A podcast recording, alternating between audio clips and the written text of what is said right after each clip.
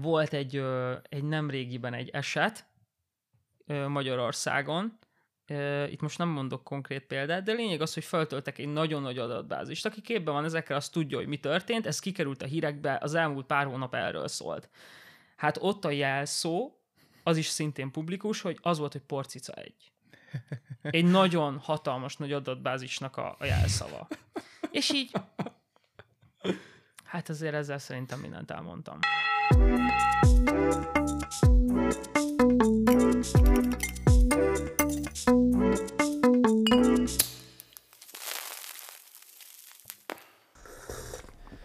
Hello, hello, sziasztok! Én Némo vagyok, ez pedig a Teregető Podcast. Itt van velem Vilmos és Márk barátunk. Örülök, hogy itt vagy velünk. Mai témánk az OSINT lesz. Nem tudom, hallottatok-e már róla. Ez nem más, mint az Open Source Intelligence, melynek teljes kifejtésében kedves vendégünkre, segítségünkre. Kezdjük azzal szerintem, hogy mi is az az OSINT. Csak hogy tiszta legyen mindenkinek. Kb. Sziasztok! Köszönöm szépen a meghívást a Teregető Podcastbe. Készültem itt mindenféle ilyen történettel, meg leírással nektek arról, hogy kikristályosítsuk, hogy mi is ez az egész. Az oszint azzal kezdeném, hogy minden szakterületnek megvan a saját ilyen szakzsargonja, rövidítésekkel rendelkeznek, gondoljatok szinte bármilyen jogi, orvosi szakterületre. Az oszint az a hírszerző közösségi szakzsargonban alakult ki. Itt mindenféle ö, inteket különböztetünk meg. Az int mindig a hírszerzést jelenti. Betűszó eleje pedig mindig az adatgyűjtésnek a típusát. Például létezik a humint, amik a emberi erőforrással folytatott hírszerzés lehet. Bo- bocsáss meg, én is közben beköszönök, sziasztok, de ez, az mit, mit, mit akar, hogy emberi erőforrások által szerzett? Itt a Humintot csak példának hoztam föl. Az emberi erőforrás az azt jelenti, hogy valaki már a helyszínen van. Tehát például um, egy katonai területen van a katonák, akik mondjuk elfognak ellenséges egységeket, embereket, és tőlük szereznek információt, uh-huh. tehát szóban szerzik meg az információt, ott kell legyen egy ember, aki begyűjti az információt. De létezik például megszámláltatlan mennyiségű, de például létezik például GeoInt. Ez az ilyen GeoIntelligence, ahol a, hát nagyon egyszerűen az műhold képeket, olyan, olyan felvételek, ahol a Föld fizikai felszínéről készítenek képeket, akár egy drónnal, az is lehet geointelligence, épületek hol tartózkodnak, személyek, járművek, ilyesmi. Uh-huh. És akkor a, ugye onnan indítottuk, hogy az OSINT az viszont ehhez képest egy, Igen. egy, egy micsoda. Szóval az OSINT az egy olyan intelligence, ahol a nyílt forrású adatokat gyűjtik be és elemzik. Tehát nyílt forrású adatforrás, vagy nem is tudom, hogy mondjam, lehet gyakorlatilag szinte bármi. Az internet ma már az információkarát éljük, az internet az elsődleges terület ezen a részen, de lehet ö, kereskedelmi cégek által kiadott adatok, akár egy telefonkönyv, tele van nevekkel, címekkel, telefonszámokkal, ez is lehet, pontosabban ez is információ. Még bocsáss meg, Igen? nekem az internet ez egy olyan kérdésem lenne, hogy uh, ugye azért a, ha valamit tudunk az internetről, az, hogy ennek, hogy nagyon sok minden elérhető róla, és nagyon sok minden sajnos úgy is elérhető, hogy amúgy nem akarja a gazdája, hogy elérhető legyen, hogy, hogy a, ha most csak így simán az internetet vesszük, ott mi a, ha egyetem van ilyen határvonal, amin belül nyilvánosnak számít ez az információ. Tehát, tehát mondjuk azt... egy Facebook profil, az nyílt forrása. Tehát lényegében betartozik-e abba, hogy mondjuk teszem azt, utána akarnak nézni, az oszinthoz tartozik-e? Igen, és az, hogy hát itt megkülönböztetném azt, hogy mondjuk egy bírósági tárgyaláson jogilag, hogyha mondjuk én visszaéltem valakinek az adataival, hogy én hogy szereztem az információt, itt a jogi dolgokban nem tudok belemenni. Uh-huh. Tehát ezt nem tudom, hogy ott a bíróság ezt hogy ítéli meg. Viszont igen, mert ugye a közösségi média az első számú ilyen dolog, amit ha valamit ki akarunk deríteni oszint, gyakorlatilag ez egy technika. Technikáknak a, a sorozata. Ha valamit ki akarunk deríteni, akkor általában a közösségi médiába kezdi az ember. Az oszint, oszintolás nevezzük így, mindig akkor hatékony, hogyha ha kérdések, ha vannak kérdéseink. Ki, mit, hol, mikor, miért, mivel, stb. És hogyha ezek megvannak, akkor elkezdhetünk keresni. Az első mindig, mint említettem, a közösségi média platformok, Facebook, Instagram, stb És akkor ezeket a kérdésekre próbálunk ö, válaszokat találni, összefüggéseket gyártunk, vagy stb., és gyakorlatilag begyűjtjük a nyersanyagokat. Ennek a feldolgozása és a tényleges ilyen információvá tétele, ami hasznos, az majd másik dolog. Tehát akkor az oszint lényegében addig vagy addig terjed az oszínnak a feladata, hogy begyűjtse ezeket az információkat. És elemzik is. Tehát és elemzi is, tehát az elemzés is ebbe tartozik. Igen, elemzés is ebbe tartozik, de abban nagyon nem akarok belemenni, mert az már egy másik kategória. Tehát inkább maradjunk uh-huh. az adatgyűjtésnél. Jó. Itt például, amúgy csak, hogy egy példát mondjak erre, ezt mondjuk egy ö, katonai vagy rendőrségi szervezetnél, vagy stb. ilyesmi helyen úgy kell elképzelni, hogy a felettesed meghatároz egy hírigényt, és neked, mint mondjuk oszint elemzőnek, az ő válaszaira, az ő hírigényére kell megadni a válaszokat. Te csinálsz, begyűjtesz nagyon sok infót, és utána elkezdődik az elemzés. Uh-huh. És gyakorlatilag minden olyat kiszedtek, ami nem fontos. És a végén egy jelentést írtok belőle, és átadjátok az a feletteseteknek. Tehát ezt valahogy így kell elképzelni. Világos. Világos. És minket még látunk a tévében olyanokat, hogy teszem azt, valaki felrakott egy képet magáról Instagramra, és uh, leül a kis IT guy, nézi a képet, és a képből visszafejti a hol holt és a mikort. Ez, ez így létezik, vagy azért ez kicsit már science fiction? Létezik ilyen. Tehát az oszint, az oszintnak nagyon sokszor ez a, a lényege. Tehát a, a képből való meghatározás, erre mondok is nektek egy példát. Az Interpolnak van egy olyan publikus, um, ilyen, hát nevezzük programnak, ahol az ilyen nemzetközi ilyen pedofil cselekmények, amit bizonyos, mit tudom én, a magyar rendőrség, a holland rendőrség, stb. Felfedez. Ezeket a, ezeket a szájtokat, ahol ilyen történetek, általában a dark web. És onnan a hírszerző hatóságok, meg a rendőrség begyűjtik ezeket a képeket, videókat, mindent, és ezeket darab, darabonként elemzik. Tehát a, uh-huh. a nyomozóknak ezeket elemezni kell, és ugye szélesen azért elég megterhelő lehet, és feltöltik őket az Interpolnak is a, az adatbázisába, ugye ott összefutnak a szálak. És van egy ilyen program, ahova önkénteseknek, önkéntesek is jelentkezhetnek, nem tudom, hogy teljesen hogy működik pontosan, de a lényeg az, hogy önkéntesként lehet ehhez csatlakozni, ahol képekből ki vannak takarva az érzékeny részek a képeken, de a képeknek a hátteréből, például egy szobában egy asztal, egy, egy jellegzetes bútor, márka, stb. stb. megjelenhet, és ezekre hívják fel a figyelmét a nyomozóknak az amatőrök.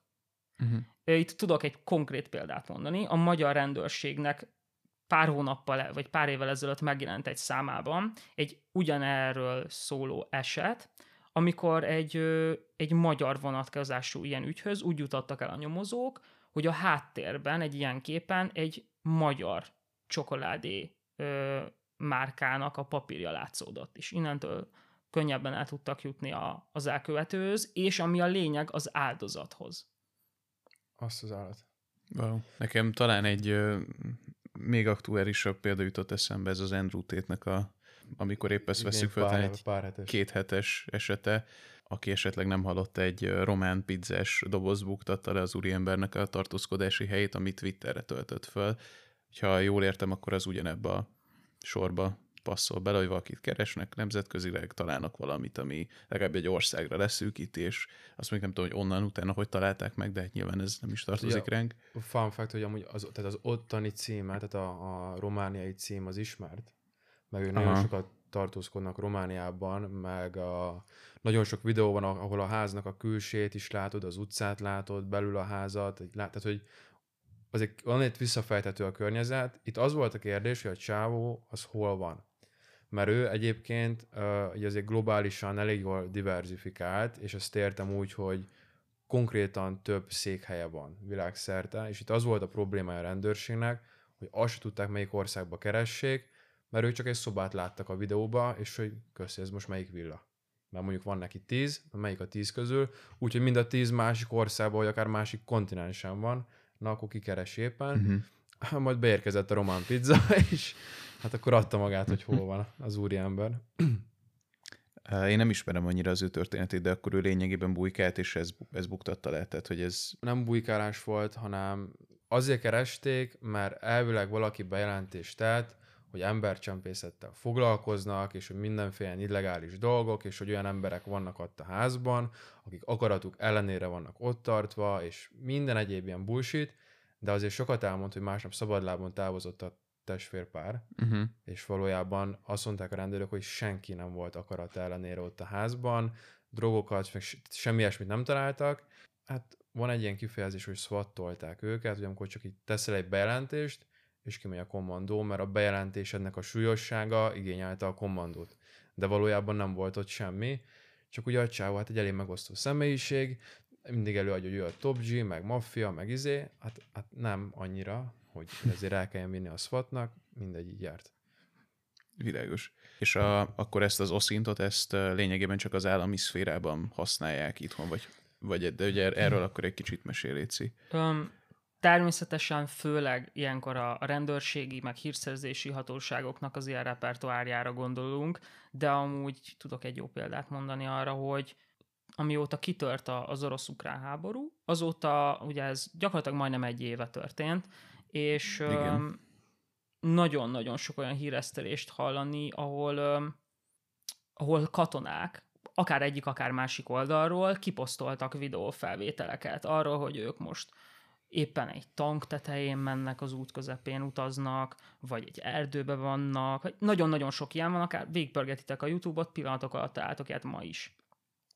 És 2022 eleje óta hatalmas számban nőtt az olyan profilok száma, főleg Twitteren, de máshol is, ahol, ahol ezeket az ilyen oszint technikákat alkalmazva gyűjtik ezeket és kiposztolják. Mondok egy példát. A Maxar Technologies-nak van olyan ö, műhold szolgáltatása, hogy pénzért te az ő műholdjai képeihez hozzáférsz. Mert ha például most megnézitek a Google Earth-öt, amit ugye általában az ember azonnal, aztán a Ukrajnáról ti nem láttok 2021 után készült képeket, amit a Google-nek a műholdjai csináltak. Tehát ez különben ki lenne takarva. Tehát ugye ezt felhasználná az ellenség is, mindent, tehát nem. De vannak olyan cégek, ahol akik biztosítják ezt pénzért. Uh-huh. És ezt nagyon sokan kihasználják. Üm, és azt akart, az volt a lényeg, az, azt akartam mondani, hogy, hogy ezeket az adam, amatőr videófelvételeket tegyük fel, mondjuk megosztja egy orosz katona. És sokan, akik az ukrán oldalt fogják, öm, amatőrök, tehát tényleg amatőrök otthon egy laptop elől, elkezdik mondjuk egy a videófelvétel hátterében egy, ott van egy, egy, egy jellegzetes tereptárgy, mondjuk egy, egy víztorony, egy épület, egy, nem tudom, akár egy nagyon-nagyon ilyen jellegzetes útszakasz, vagy valami szinte amúgy elképesztő, hogy hát, mi, hogy mi alapján. Vagy nagyobb felhőkarcok, tehát hogy azért... Vagy akár egy tábla, hogy mit tudom én, Kiev 20 kilométer. És több olyan eset is volt a hírekben, hogy katonák posztoltak így videókat, és percekkel a videó, vagy akár órákkal a videó felkerülése után lebombáztak őket, és meghaltak. Sokan emiatt. Ez ma már egyre ritkább, mert szigorodtak a szabályok mindkét oldalon, de még a mai napig vannak ilyenek. Hát még nyilván, mivel, hogy... Nem volt oktatás erről. Igen. Nem azért, tehát hogy azért zárójában hozzátem, hogy ennek alapnak kéne lenni, hogy ilyen videót nem töltök fel. Hát jó, a, de... Főleg amíg ott vagyok, nem töltöm fel. Utána oké, okay, sokan látjuk, a, főleg a magyar TikTokon is, nagy a G.I. Joe, meg a sok a Rambo, de amikor a helyszínen vagy, az ezt nem töltött fel, nem? Hát jó, de közben azt feltételezem, hogy egy ilyen háborús esetben azért nagyon sok törvény, meg nagyon sok szabály az felborul akármi miatt is. Vagy de ez nem, önvédelmem érdekli. Tehát nem azért mellett a parancsnokom. Értem, de hát így is mondom, hogy, de hogy biztos, hogy van az az indok, ami miatt inkább feltölti, mint nem, még hogyha ez egy banális béna indok is, meg hát mivel ott a kezébe a lehetőség. Tehát, hogy ugye gondoljunk arra, hogy lényegében ez az első olyan ilyen nemzetközileg is nagyon fontos háború a történelmünkben, amikor van arra lehetőség, hogy szinte mindenki a harctéren telefonnal rendelkezik és hogy így ezt Egyébként igen. tehát, hogy ez, gondoljatok arra, hogy például a második világháború hogyan, mint alakulhatott volna. Most nem a végkimeneteréről beszélek, hanem kisebb összecsapásokról, hogyha ott is van mondjuk ilyen. Hát de nem menjünk odaig vissza, most csak megnézzünk egy, egy Irakot, egy Afganisztánt, egy Vietnámot. Tehát De ezért dire- direkt világháborút sokat, mondtam, de sokat igen. tudott volna változtatni. Igen. Vagy mondjuk egy hidegháború, hogy végigződhetett volna, mondjuk, hogyha már ilyen fejlett a hírszerzés. Ja. Tehát akkor a, vannak az állami esetek, vagy az állami szférából adódó esetek, mondtad most ugye ezt a mm, lényegében önkéntes alapú, um, ugye az Interpolnak ezt a saját rendszerét. Uh, nekem még egy olyan dolog jutott eszembe, ami picit nem ide tartozik, de mi most pont beszélgettünk Némóval erről ezelőtt, hogy a, a mesterséges intelligenciát, vagy így az AI-t, ezt mennyire alkalmazzátok, vagy mennyire lehet erről beszélni, de hogy mennyire van ennek a oszintnak a részében benne a mesterséges intelligencia. A mesterséges intelligenciát azt vannak rá törekvések, hogy be lehessen építeni ebbe az egészbe. Ez föl, fölként akkor hasznos, hogyha ha automatizálni akarjuk ezt, a, ezt az oszintolást. Itt is inkább arra gondolok, hogy az adatgyűjtést. Tehát vannak erre, um, kicsit távolabbról indulok, vannak a magára az oszintolásra olyan direkt erre a célra létrehozott operációs rendszerek. Tehát ugyanúgy, mint a- Windows, vagy stb. És van olyan operációs rendszer, amit direkt erre hoztak létre, ezen rajta van mindenféle olyan program, szoftver, stb., amit használhatunk ehhez. A mesterséges intelligenciát én úgy gondolom, hogy még ez a terület nincsen kiforva az oszintolásra, de lehet, hogy, sőt, szinte biztosra veszem, hogy mondjuk komolyabb hírszerző közösségek tudják használni ezt. Uh-huh. De hogy így a publikumnak elérhető, én nem tudok arról, hogy lenne ilyen. Ettől függetlenül lehet, hogy van. Itt igaziból a, a kreativitás szab csak határt. Tehát bizonyos szoftvereket, amit kiadnak, lehet, hogy nem is erre tervezték, de föl tudod használni erre. Meg lényegében akkor kimondtad ezzel a publikummal a következő dolgot, amit be akartunk hozni, hogy, hogy azért itt egy nagyon fontos tényező a biztonság, mert a személyi biztonság, és ezek a, gondolom, ezek a szoftverek azért javarészt nem elérhetőek, mondjuk nekem, ha megnyitom a telefonomat és rákeresek. Mármint az, amit mondjuk használhatnak mm, ezek a cégek, vagy, a, vagy akár az állami szférek, és akkor fel is tenném a kérdésemet, hogy, hogy ez mennyire, tehát hogy hogyan lehet mondjuk az oszintot a biztonság érdekében használni egyszerű áll, átlag személyként.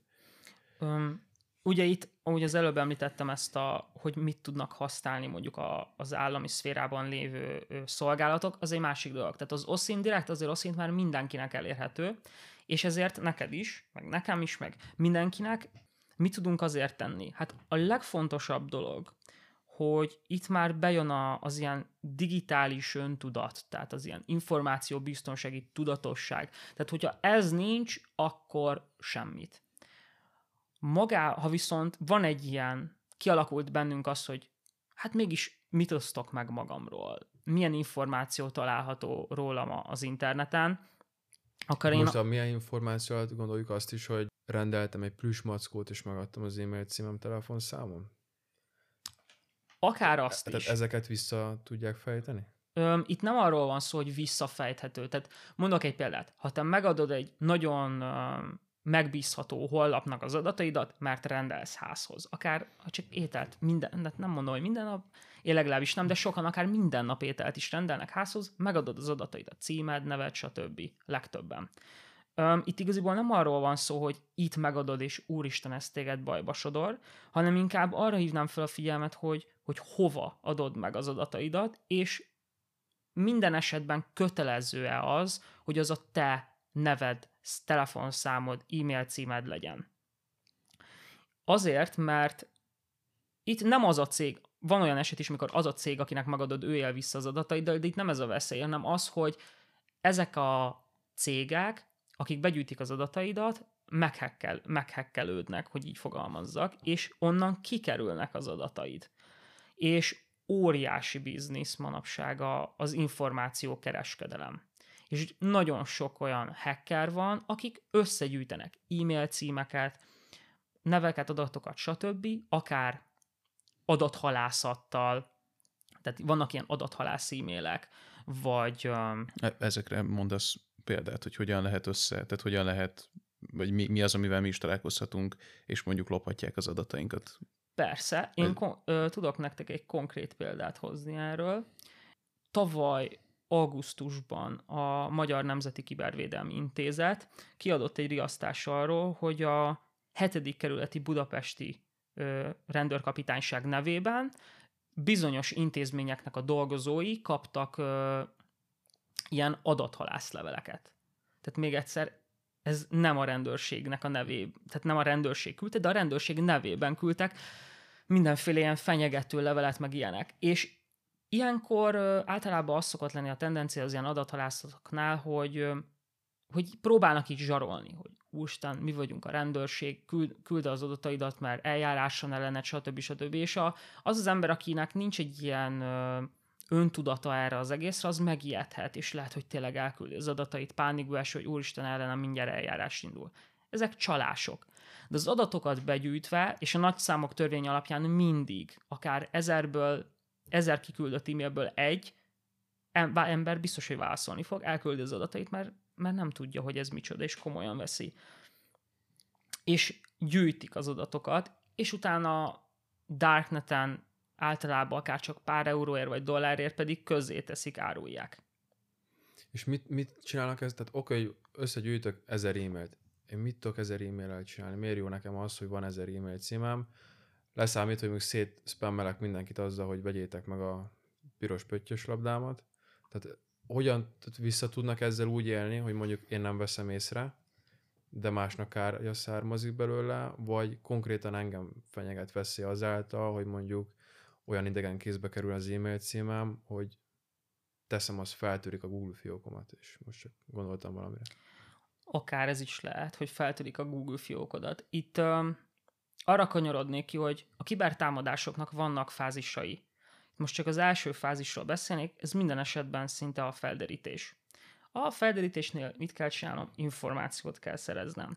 Um, tudok egy jó példát mondani erre, és akkor egy kicsit így érzékeltetem ezt. Um, az elmúlt két évben, és ez egy régebbi példa, mert nem akarok uh, konkrét, mostani konkrét élő példákat hozni a, a magyar, magyaroknak, nem akarok tippeket adni. Szóval az a lényeg, hogy ez egy pár éves dolog, ahol voltak az úgynevezett SIM swap bűnesetek, ami azt jelenti, hogy um, az a lényeg a módszernek, hogy az elkövető átvegye a mobil szolgáltatásunk felett, az előfizetésünk felett a, az uralmat. Megmondom, hogy hogyan. Először összegyűjtik az áldozat adatait. Nem tudom, hogy ti hívtatok-e már föl például biztosítót, vagy egy szolgáltató telefonon. Körülbelül egy hete történt, én fölhívtam egy biztosítót, és telefonos megerősítést, ugye, hogy hát én mégiscsak az vagyok, akinek mondom, mit kérdeznek. Neved, születési helyed, talán időt, születési helyed időt, anyukád neve. Most ezt a hármat játszva ki lehet deríteni szinte bárkiről. Az átlagemberről. Uh-huh. És semmi mást. Ezzel én azonosítottam magamat. Ezek a csalások, ezek a swim swap csalások, ö, ilyenkor azt csinálják, hogy megszerzik az adatokat, akár egy, mit tudom, egy Facebook profilunkról, aki kiposztolja, hogy azért anyukájára könnyen rá lehet jönni, még az is lehet, hogy ki van írva, hogy jó az anyukám, mikor született, stb. pillanatok alatt meg lehet szerezni és utána megszerzett adatok segítségével felveszik a kapcsolatot az áldozatnak a, a telefonszolgáltatójával, és ők a, az áldozatnak a nevében, mint ha ők lennének azok, kérnek egy, egy új SIM-kártyát. De most már vannak elszimek, azaz olyan letölthető SIM-kártyák, amit nem kell belehelyezni a telefonba. Hát általában arra szoktak az elkövetők hivatkozni ilyenkor, hogy elhagyták a telefonjukat, nyaralnak, stb. És a szolgáltató pedig ezt pillanatok alatt letölthetővé teszi egy telefonra, amit az elkövető ad meg gyakorlatilag. Ezek már azért ki vannak itthon küszöbölve a legtöbb nagy szolgáltatónál, tehát ezt már nem lehet így megcsinálni. És az a lényeg, hogy ugye mi a második autentikációs eszközünk? A telefonunk. Onnantól kezdve én az áldozatnak minden üzenetét, hívását, stb. az én telefonomra fog bejönni. Értitek? És onnantól kezdve be tudok lépni az elbankjába, mindenhova. mindenhova. Mert a második autentikáció annyira biztonságos. De valójában mégsem. Százszerzékos biztonság soha, semmilyen körülmények között nem létezik. Hát nyilván, vagy hát így nem tudom elképzelni azt a szituációt, hogy mi az, ami ennél biztonságosabb tud lenni most, mint mit tudom én, egy másodlagos biometrikus azonosító, vagy a, tehát, hogy nyilván az biztonságosabb, de valószínűleg az is kijátszható valahogy. Általában minden kijátszható. Most így a biometrikus azonosításra nem tudok konkrét példát hozni. Jó, itt azért szerintem a fenyegetettségnek a, a lehetősége is számít, meg az, hogy mekkora, tehát hogy jó, biometrikus, levágják az ujjamat, király, és akkor, és akkor meg lehet oldani, de ezt is azért figyelembe kell venni, hogy egy civil embernek azért nem biztos, hogy ekkora a fenyegetettsége, hogy mondjuk egy biometrikus azonosításnak komolyabb akármilyen szüksége legyen. Ja, nem, én nem is az igényről beszéltem, csak egyáltalán arról, hogy, hogy hogy ez egy tény valószínűleg, amit te is mondtál már, hogy egyszerűen nem, nem, nem létezik teljes biztonság. Amit a, az ilyen bejelentkezős dolgokhoz akartam kérdezni, hogy Szerintem a Facebook indította el, nem tudom, hogy hány éve ezt a Sign in with Facebook gombot, aztán azóta van Google-nek, meg most van az Apple-nek is, nem tudom hány éve, hogy nyilván ez egy alternatíva sok oldalra, hogy ezzel jelentkezzél be. Remélem ezzel nem kerülök bajba, én is sokszor ilyennel szoktam belépni, és hogy, hogy, hogy, ez, hogy ez, ez, ez valóban egy biztonságosabb alternatíva tud lenni, mert hogy így bele van tagozódva egy, egy nagyobb cég, ami valószínűleg megbízhatóbb mm, informatikusokkal rendelkezik, vagy hogy pont igazából ez egy probléma, mert hogy mindent egy szállal összekötök, ezért ha azt feltörik, akkor sok minden máshoz is hozzá tudnak férni, hogy erről például mi a véleményed?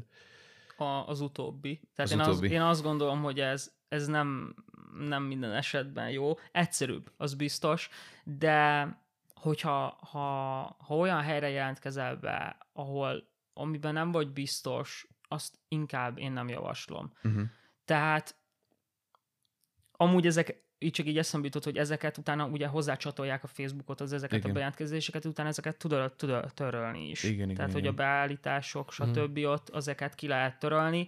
Én azt mondom, hogy csak olyan helyekre érdemes bejelentkezni így, amiben biztos vagy. És ami a lényeg. Ha nekem egy olyan Facebookon van, most például a kokain, mert ezt mondtad, ahol ö, nekem mondjuk nincs kint az arcom, nincs kint az igazi nevem, nincs kint a, az az, nem azzal az e-mail címmel vagyok beregisztrálva, amit eredetileg használok, nincs telefonszámom, ismere, az ismerőseim száma korlátolt, nem láthatják a profilomat, stb. Az nagyon nagy mértékben megnehezíti ezeknek a csalások, azt, hogy ezeknek a csalásoknak áldozatává essünk. Tehát, hogyha ha én nem osztok meg magamról információt, akkor úgymond nincs mit összegyűjteni. Igazából nem vagy könnyű préda, Így és van. innenstől kezdve nem egy dollárt ér a te e-mail címed, mert mondjuk kell vele 10 órát foglalkozni egy óra helyett.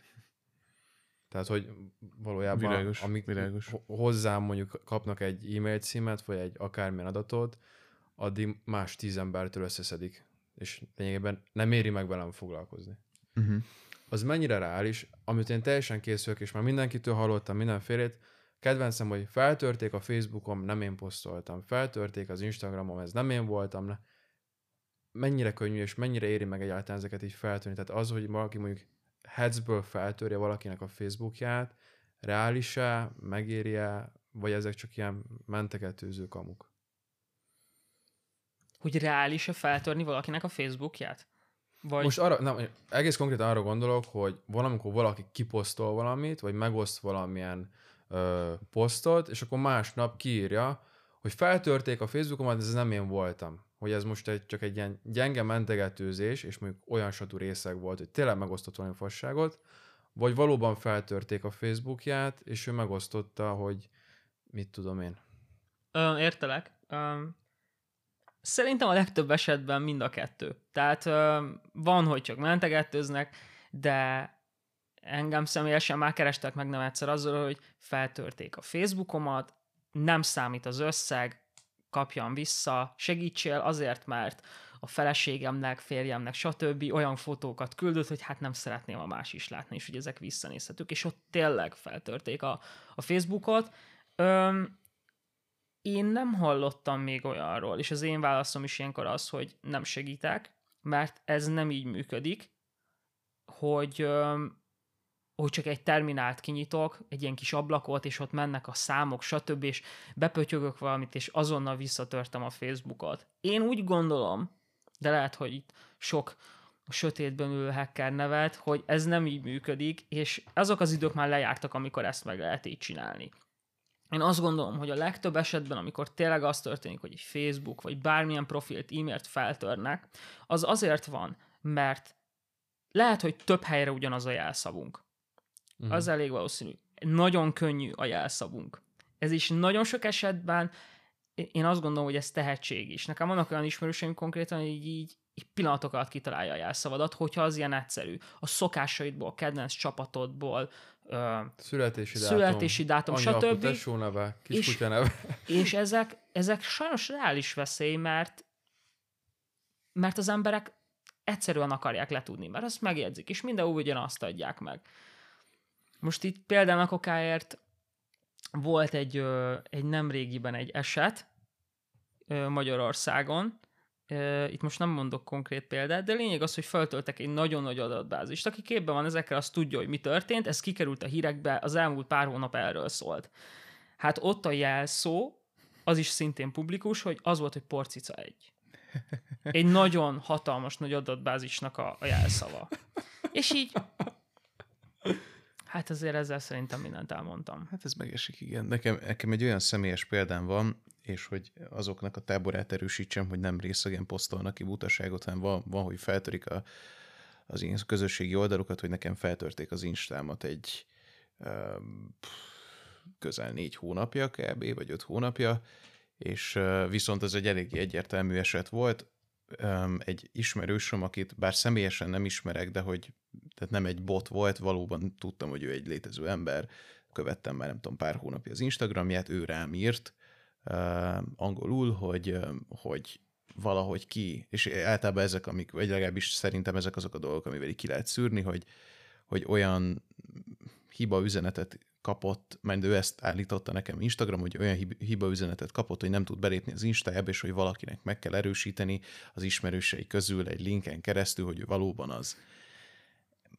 Minek után tudom, hogy sokat, és ez nem mentegetőzök, tehát én, én csesztem el, de hogy minek után tudom, hogy sokat változnak ezek a közösségi médiák. Mostanában mondom, jó, oké, segítek, mert tényleg mivel tudtam, hogy valódi ember, mert valószínűleg őt is feltörték addigra, és a link, amit küldött, azon nekem be kellett jelentkeznem, ami valóban egy Instagram link volt, tehát hogy azt annyira nem vagyok zöldfülű, hogy azt ne néztem volna meg, tényleg egy Instagram link volt, csak amire nem gondoltam, hogy ez egy jelszó visszaállítási link volt, amit ő nekem küldött, amit nyilván az én profilomnak a legenerált linkjéből ért el, és ez, hogy kétszer, ez, ez a másik, hogy ez először nem sikerült, és akkor kért, hogy még egyszer csináljam meg, nem tudom, gondolom ennél okosabb volt az Insta, hogy egybe átadja az adataimat, viszont másodjára sikerült neki, belépett, és, és tényleg ilyen valószínűleg valami automatizált cuccról lehetett szó, körülbelül fél perc alatt minden telefonszámom, e-mail címem, mindenem meg lett változtatva, vagy ne tudjak másod, és nem volt másodlagos azonosítón beállítva, ez volt a nagy hiba, és, és kitiltott mindenhonnan, Uh, és ami mázlim volt, hogy az Instának van nyilván erre saját ilyen eljárása, és hogyha megvan osztva a, a saját, megváltoztatta a profilképemet, és, és hogyha megvan osztva a posztjait között kép rólad, az arcoddal, és te küldesz egy képet saját magadról az Instának, és egyezik az a két arc, akkor visszaadják neked, és akkor mindenhonnan kitiltják addig a, azt, aki elkobozta az oldaladat. És e, nem mondom, egy félnapos procedúra volt, mire visszakaptam, de hogy egész eredményesen visszakaptam, és mondjuk nekem nincs szerencsére összekötve se az Instem, se a Facebookom egymással, de, de ott is fent állt a veszélye, hogy, hogy nyilván olyan tartalmat vagy olyan üzeneteket ezt elszednek tőlem, amit nem akarok. Az fasza. Ide akartam kiukadni, hogy, hogy ez a, az, az a, a arc, arcposztolásos dolog, ami az Instánál ilyen azonosításra működött, ami nem tudom, hogy biometrikusnak számít, de hogy lényegében egy ilyen jó megoldás volt. Ja, de traumatizált rendesen. Na mindegy. És olyan van, hogy még az e-mail címemet ellopják, és teszem azt utána azáltal, amik az én gépemet esetleg fel tudják használni valamihez. Úgy értem, hogy utána küldenek nekem egy e-mailt, amire én rákattintok, mert a mit tudom én, Igen. valamilyen olyan oldalról küldték, vagy annak a nevében, amit én sűrűn használok, rákattintok, és azzal a kattintásra én már telepítek is akármit a gépre, amit én nem tudok, meg nem látom valójában, mert még nem terheli rá annyira a géped, de már elég ahhoz, hogy mit, akármi ez. Tehát, hogy van-e ilyesmi akármi. Igen, létezik ilyen, hogy egy, gyakorlatilag egy csatolmányt töltesz le, általában ez szokott lenni legtöbbször, hogy ó, csató, mit tudom én, egy PDF, vagy egy Word file, vagy valami, letöltöd, és sok esetben van ilyen, hogy hogy mondjuk egy üzlet, vegyünk egy olyan példát, hogy üzleti levélnek álcáznak valamit, és te komolyan elveszed. Veszed azt, letöltöd a csatolmányt, és odaírják bele, hogy hogyha megjelenik, megnyitotok egy Word, egy PDF-et, megjelenik egy ilyen pici sor, ahol ö, mondjuk egy engedélyezést kér, vagy egy szerkesztés gombot, hogy te mondjuk bele tudjál abba írni. És direkt beleírják a levélbe, hogy ha fölugrik egy ilyen ablak, akkor engedélyezd azért, és kitalálnak valamit. Na most nagyon sok esetben ezek az engedélyezés gombok valójában már egy telepítések, mert négy ebben nem akarok belemenni, de vannak ezek az úgynevezett makrók, amiben mindenféle ilyen káros csatol, nem is káros kódot bele tudnak írni. És ezzel gyakorlatilag, hogy te engedélyezed a megnyitott PDF fájban azt a kis felugró ablakot, te már le is futatod ezt a kódot. Ezután gyakorlatilag trójai vírust, kémprogramokat, stb. telepítettél a gépedre. Lehet, hogy utána nem veszel észre semmit. Lehet, hogy nem történik semmi. De hónapokon keresztül akár figyelhetik a te gépedet, minden billentyűleütésedet, megszerezhetik a jelszavaidat, gyakorlatilag onnantól már bármit. Tehát létezik ilyen. Szintén aktuális téma jutott eszembe, hogy a, volt ugye itthon ez a Pegasus botrány, most már talán az is egy éve lassan, azt gondolom, hogy akik ezt hallgatják, valószínűleg tudják, de egy pár mondatból összefoglalnád azt, hogy ez mi volt, meg hogy ezt mire lehet amúgy használni, meg hogy ez az is akár beletagozódhat. Tudom, hogy az Oszintban nem, mert hogy ez nem egy, nem egy publikus programról van szó, de hogy arról egy picit így egy ilyen retrospektívet tudsz nekünk adni. Hát a Pegasusnál nagyon-nagyon tömören. Az volt a lényeg, hogy van egy izraeli cég, aki azok, azzal foglalkozik, hogy ez ilyen kém szoftvereket gyárt és értékesít. Ezeket mindenki megveszi. Tehát most az, hogy kijött a Pegasusról egy ilyen botrány, és azt gondoljuk, ú, egy ilyen volt, nem. Biztos vagyok benne, hogy gyakorlatilag minden országnak a szolgálatainak vannak ilyen szoftverjei, de nekik ez a dolguk, hogy információt gyűjtsenek a Pegasussal kapcsolatban, inkább itt a technikai részére rákanyarodva az volt az érdekes, hogy hogy a Pegasus, tehát a telefonodon nem kellett letölteni semmit. Nem kellett rákattintani semmire. Nem kellett csinálnod az égvilágon semmit, hanem ha úgy gondolták, akkor egyszerűen célpont lettél, és bármi nemű dolog nélkül ráküldték a telefonodra. Nem kellett felvenned hívást, nem kellett rákattintanod e-mailrel, nem kellett fogadnod SMS-t, tehát egyszerűen ők azt gondolták, hogy te célpont vagy, akkor az lettél, és kész. És, és, és semmit nem tudsz csinálni ellene. Telefon típustól, bármitől függetlenül. Teljesen függetlenül. Itt egy ilyen, ezt most szerintem vágjátok ki, de ez csak ilyen fun fact, hogy nézzétek meg az Orbánnak a telefonját. Ja, hogy neki ilyen... Egy száz éves telefonja van. Arra küldheted. Arra nem, nem tudsz, mert nincsenek ilyenek rá. Tehát egy téglafonja van, egy kétgés ilyen ö, telekommunikációs dologgal, arra nem tudsz, nincsenek ilyen szoftverek, tehát nem véletlenül. Tehát uh-huh. azok az emberek, az elhárítók, meg minden, akik ott ülnek, azok pontosan tudják jól ezt. Trumpnak meg egy iPhone-ja volt, és amikor megválasztották, akkor ebből volt neki valamilyen, nem? Vagy nem tudom, hogy ez... Nem tudom, valami rémlik. Hát meg voltak ilyen posztolások, hogy amúgy Blackberry-t vagy mit használ, de hogy amúgy Twitterre írt, és hogy a iPhone-ról twittelve, és akkor aha, rendben áll. Akkor, ja, amúgy az NFT szetjét láttátok? Kurva jól néz ki. És nagyon nagyot megy. Ja, láttam, hogy a legdrágábbal valami találkozni lehet vele mhm. személyesen. Igen. Az, a leg, az, hogy több NFT jogosít vacsorára vele, de az, a legdrágább NFT-vel személyes találkozó, vagy nem is, nem is, vagy hogy van, hogy van vacsora, meg van még valamilyen konzultáció, vagy valami ilyesmi is. Hát a legdrágábbak azok ilyen 100 Ethereum környékén Igen, mennek. igen, azért. Nem tudom, annyi pénzért mit tud nekem mondani, meg hogyha van annyi pénzem, szükségem van a tanácsára. Mindegy, vissza a témához azon gondolkoztam, pont fölfele beszéltük, hogy mondjuk ma egy bűnszervezet, ha visszamenne az ilyen Al Capone korabeli eszközökhöz, és hogy azzal a technológiával működtetnék a szervezetet, mennyivel lenne nehezebb őket elkapni. Tehát értem ez alatt a téglafonokat, a, a ja, folytonos személyes találkozó, újságpapíron üzenünk egymásnak, tehát az ilyen, ilyen teljesen offline cuccok, mennyire nehezíteném meg vajon mondjuk egy, egy hírszerzésnek, vagy akár a rendőrségnek a dolgát az, hogy konkrétan nincsenek jelen az online térben, és valójában okos eszközt sem használnak. Hát én azt gondolom, hogy a, a nyilvánvaló egyértelmű, a digitális felderítésüket, nyomonkövetésüket nagyban megnehezíteni, mivel ugye nincs mit.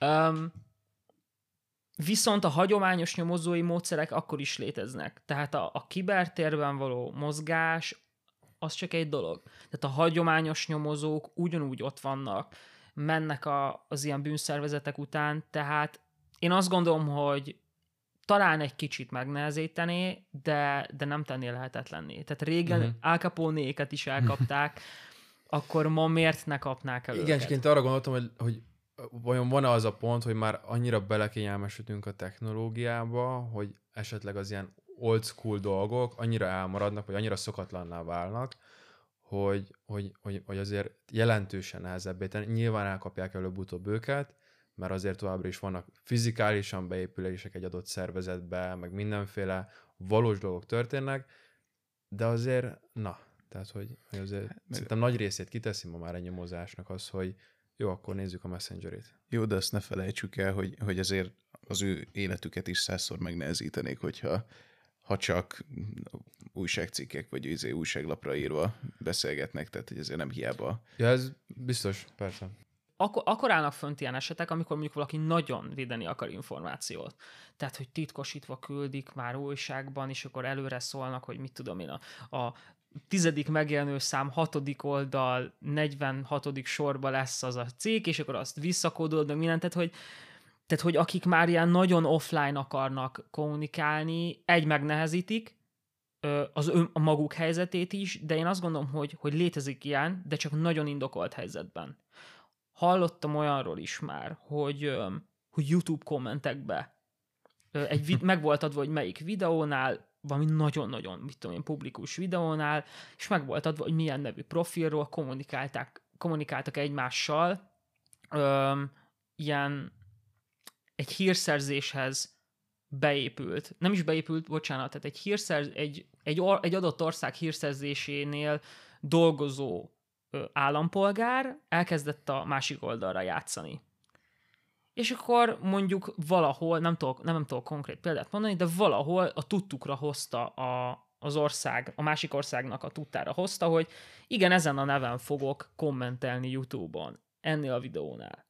És akkor nem rendes szövegeket írtak oda, hogy igen, itt vannak az atombomba dokumentumai, hanem hogy ilyen ö, kódolt üzenetként. De hogy gyakorlatilag a digitális világ, és erre akartam kiokadni, hogy annyi lehetőséget ad az ilyen üzeneteknek az átadására, hogy kb. ez végtelen.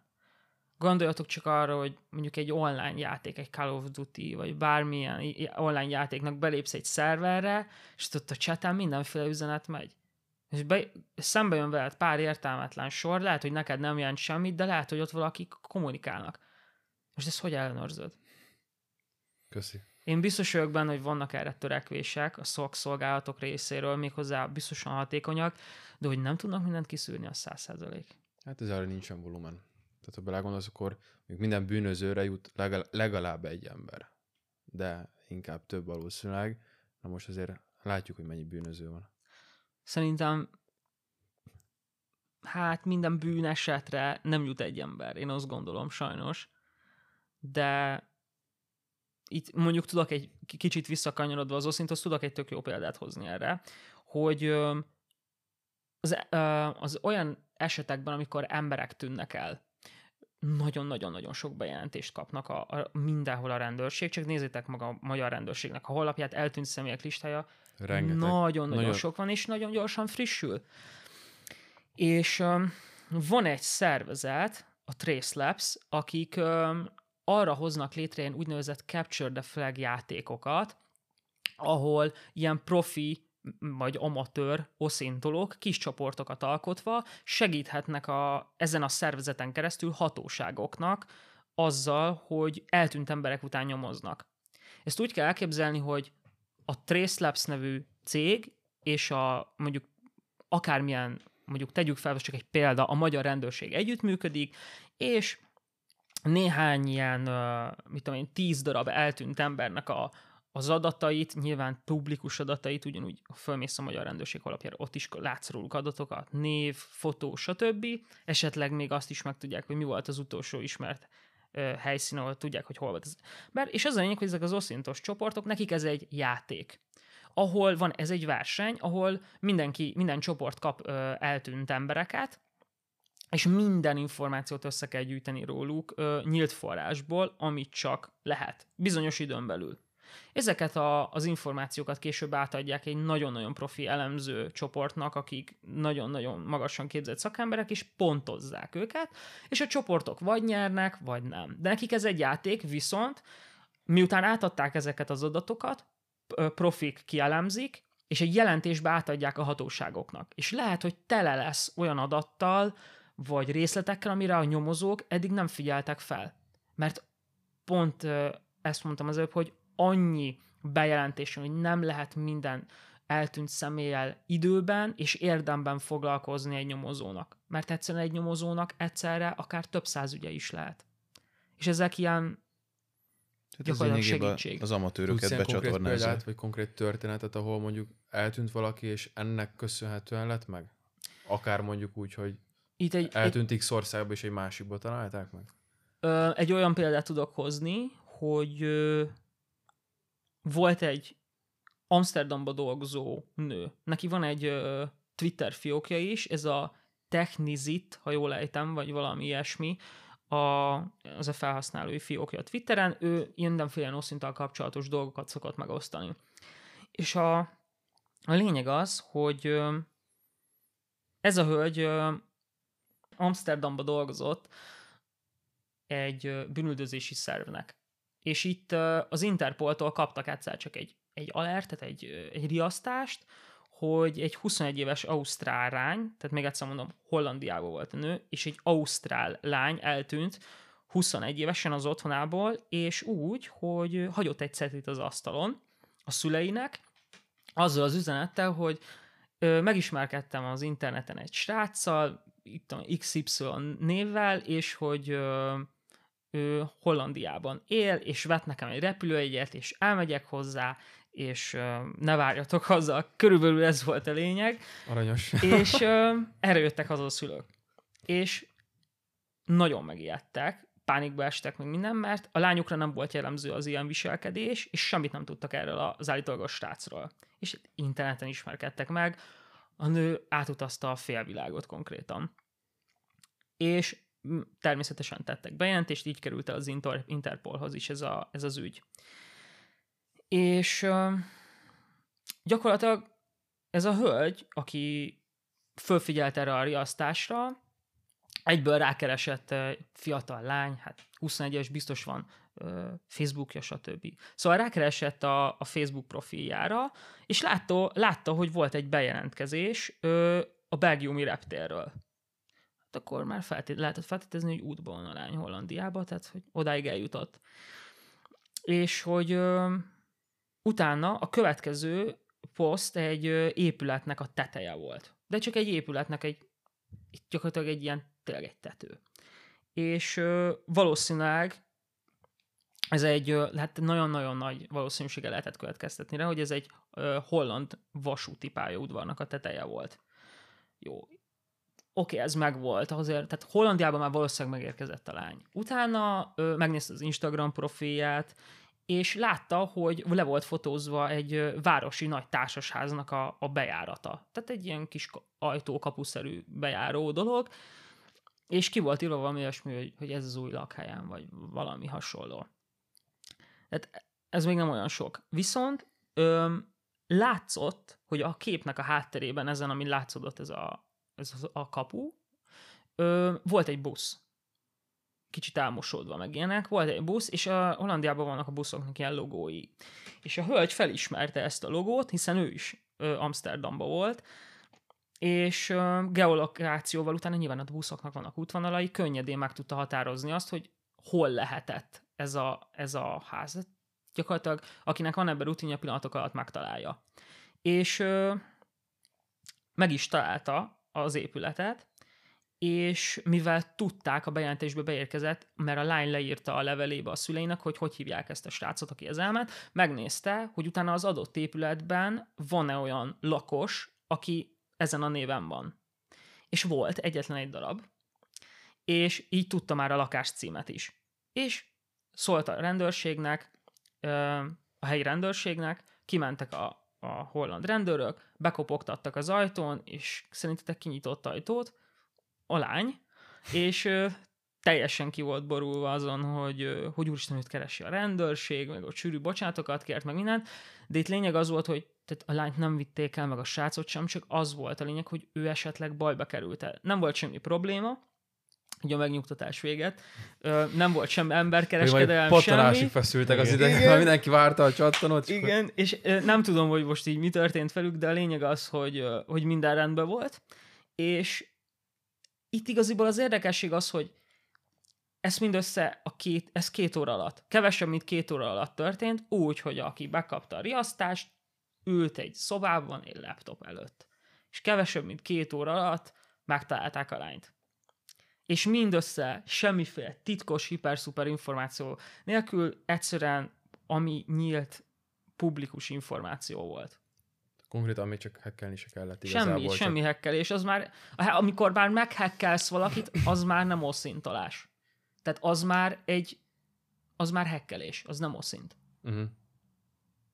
Um, én nekem még így a hexu az, az uh, így el, eltározódott a fejembe. Egyrészt azért is, mert a laptopodon van egy tök jó matrica, hogy hacking is not a crime.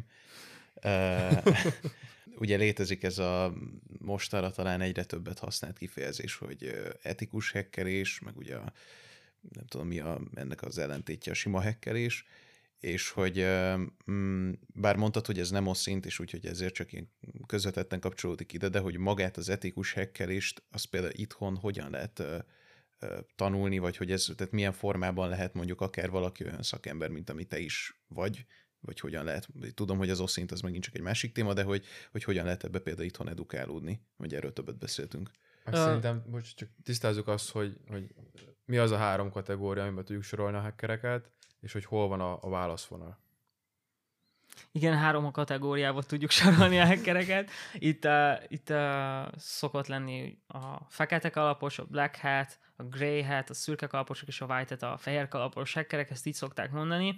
Itt gyakorlatilag az a különbség, hogy, hogy a black hat azok, akik illegális tevékenységek felett folytatnak, azok, akik feltörik például a Instagramodat, esetleg visszajelnek utána az adataiddal, stb. Ez, ez illegális. Itthon is, és a legtöbb országban az EU-ban biztosan. Ezek illegális tevékenységek, tehát te bűnöző vagy, ugyanúgy. A grey hat azok, az az ilyen szürke zóna, nem véletlenül szürke kalapos, mert olyankor az történik, hogy mondjuk tegyük fel, valaki feltöri a, feltör egy webshopot, vagy kitalálja a jelszavadat, akármiért. És utána ő nem él vissza ezekkel az adatokkal, hanem jelzi neked, vagy egy illetékes hatóságnak, hogy igen, én, mit tudom én, találtam egy sérülékenységet a xy.com-on, és hogy javítsátok ki, értesítsétek őket. Tehát ő gyakorlatilag egy illegális tevékenységet folytatott, mert betört valahova, de nem élt vissza az adatokkal, ezért ez az ilyen szürke zóna.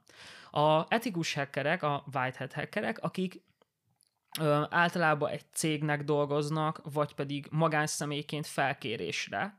Ilyen esetekben az van, hogy például a Kokáért én vagyok az egyik nagy bank, és mondjuk a, a hollapomon azt szeretném, hogy, hogy, hogy biztonságosabb legyen a hollapom, és fölkérek ilyen embereket, hogy keressenek, tehát törjék föl az én oldalaimat, próbáljanak meg betörni, próbálják meg hozzáférni az információkhoz, és én fizetek ezért nekik.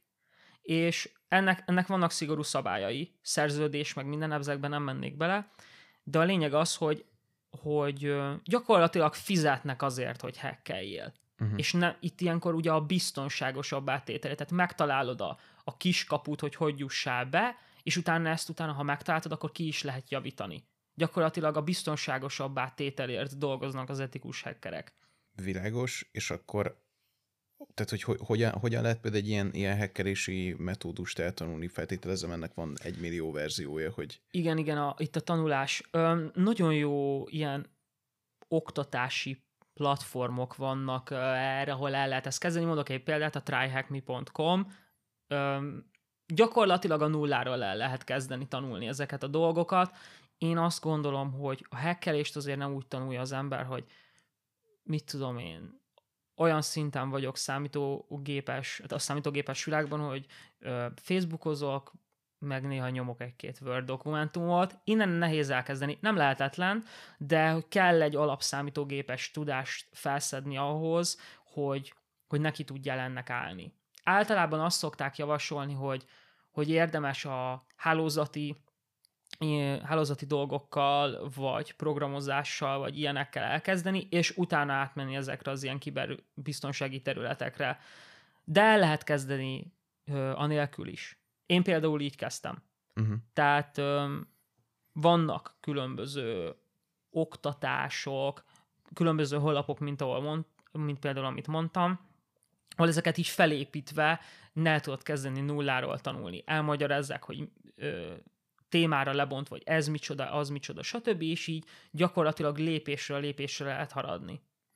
És hogy megint aktualizáljam ezt a dolgot, volt egy, egy ilyen BKK feltöréses eset, nem tudom, egy pár éve, amikor az történt, hogy azt hiszem egy úriember feltörte a BKK-nak az online jegyvásárlós felületét, és vásárolt egy bérletet, egy 10 ezer forint értékben, amit nem nem aktivált, vagy nem tudom, hogy pontosan hogy működik, de a lényeg az, hogy lényegében ugye nem élt vissza vele, és jelezte ezt a BKK-nak, ergo akkor az előbb tanultak alapján ő egy, egy grey hat hacker volt, viszont a csávót azt utána előzetesbe vitték, és meg lett hurcolva, hogy ugye ez az eset, akkor ez egy, ez egy nem, nem tudom erre mi a jó szó, tehát ez egy nem jó elfogadásra az etikus, vagy ilyen szürkezónás etikus hackereknek, vagy, vagy, ez egy, vagy ennek mindig ez a, ez a protokollja, hogyha valaki bárhova betör, akkor kész, az, az illegális. Csak nyilván ennek van egy árnyalása. Én azt gondolom, hogy sok eset igaziból attól függ, hogy hogyan kezeli az, az, az a cég mondjuk, aki, aki ezt történt, ez a bejelentés. Ez teljesen változó. Ö, itt ebben az es, általad említett esetben egy nagyon egyszerű dolog történt, történt gyakorlatilag a forrás, a honlap forrásában, megnyomjátok ti is a, az F11-et, nem pont nem azt, a F12-t, most hirtelen nem tudom, attól függ. Szóval mindegy, lényeg az, hogy megnézitek a forrását a honlapnak, bármelyiken meg tudjátok nézni, Facebookon, stb. Ő egyszerűen ott van egy sor, ami azért felelős, hogy a, a jegyed, mondjuk a, meg rámész hogy vegyél egy jegyet, hogy mennyibe kerül. És gyakorlatilag átírta a számot a forrásba, nyomott egy entert, és annyira meg tudta venni a jegyet. Ez egy sérülékenység, és ezt használta ki ennyi. És szólt, hogy ez, ez elég gáz. Tehát valaki egy forintért tudna jegyet, jegyet venni, amennyit akar. És senki nem venni észre. Azért az vicces az nem, hogy ezek után még előzetes, tehát nem az, hogy köszönös szóltál, Igen, meg, te... és életed végig ingyen utazol, de vagy is dolgoz nekünk, vagy valami, tehát az, az, az, az, azt hiszem ennek a sztorinak az a vége, hogy végül kapott munkát valamilyen IT cégnél, tehát hogy happy end lett a vége, de igen, igen, hát... Attól függ amúgy, tehát a rövid válasz az, hogy attól függ, hogy, hogy, hogy hogyan értékeli ezt a cég. Tehát legtöbben én azt gondolom, hogy azt mondják, hogy ú, köszönjük szépen, stb. Valaki pedig nem.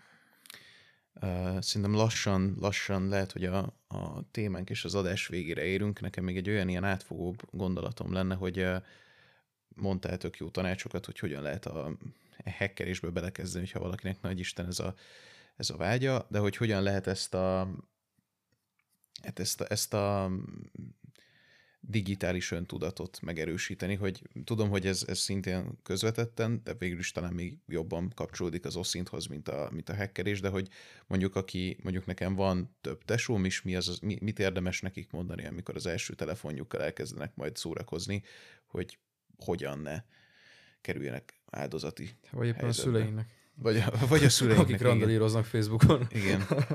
Vagy ennek szerinted mi a, mi a metódusa? Itt most külön választanám ezt az egészet, tehát mondjuk kistesónak, szülőknek legesleg egyszerűbb dolgok az az, hogy semmire ne kattintsál rá, és semmit ne töltsél le, amiről nem tudod biztosan, hogy micsoda, és hogy kiküldte.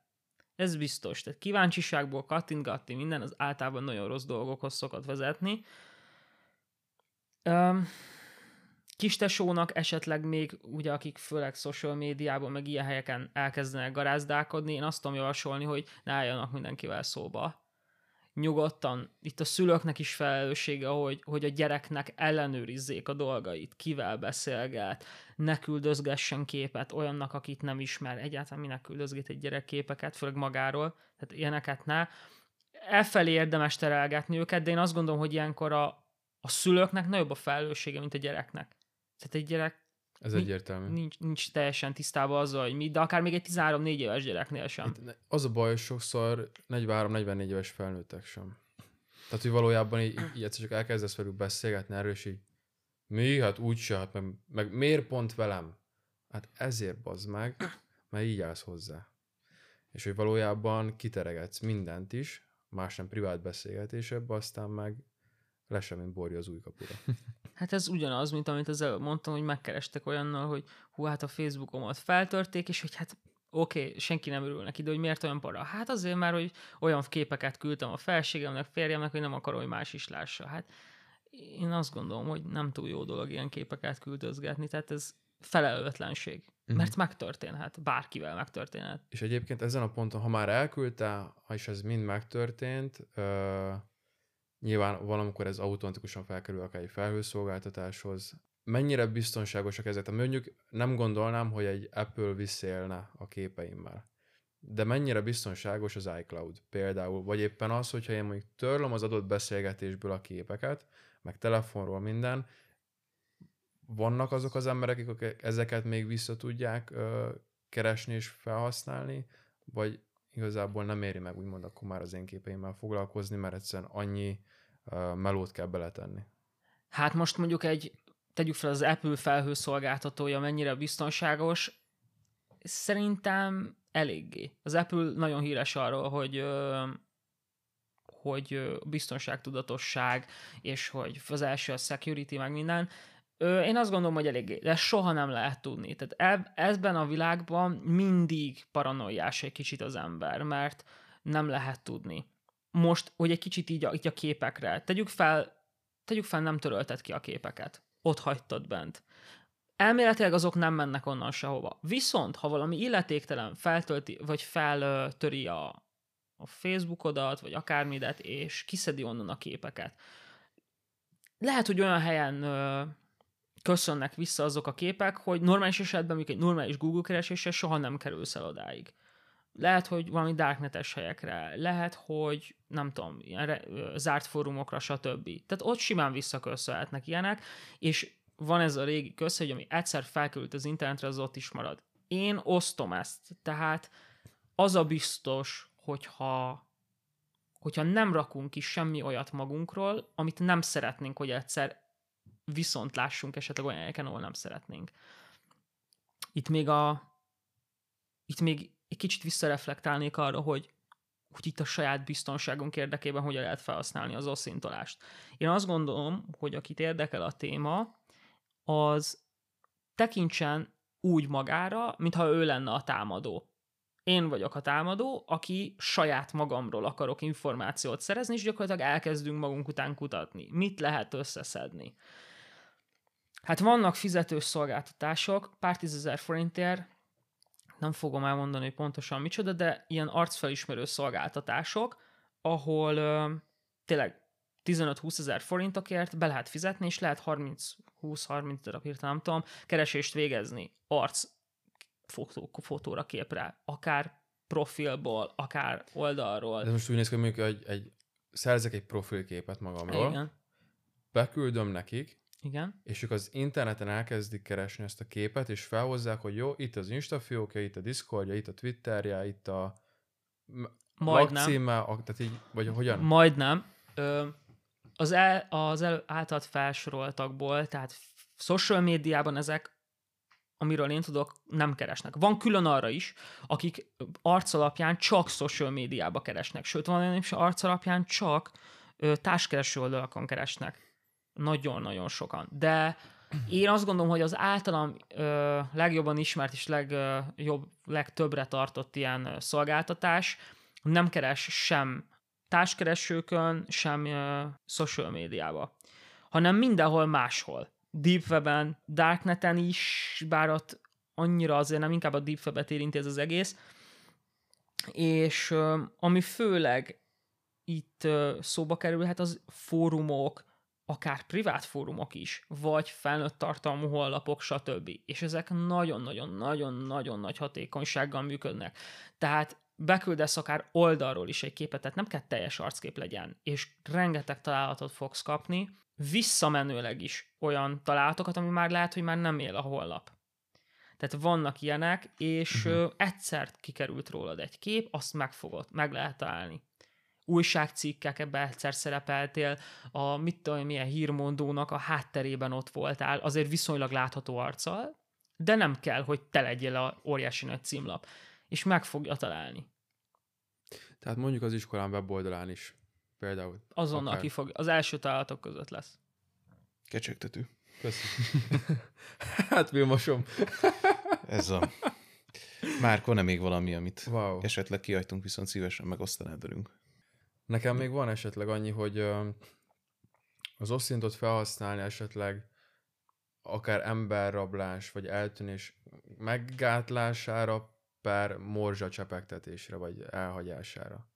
Tehát mondjuk, oké, hogy figyeljünk arra, hogy minél kevesebb real-time infót osszunk meg arról, hogy éppen hol vagyunk, de mondjuk, hogyha érzem azt, hogy még lehet, hogy követnek, vagy éppen valami, tehát érzem, hogy, hogy valami akár veszélybe kerülök, mennyire hasznos mondjuk akár Twitteren, Instagramon bejelentkezni, bekapcsolni a GPS-emet, képeket készíteni a telefonommal, mert tudom, hogy automatikusan feltölti az iCloud, vagy akármi ilyesmi.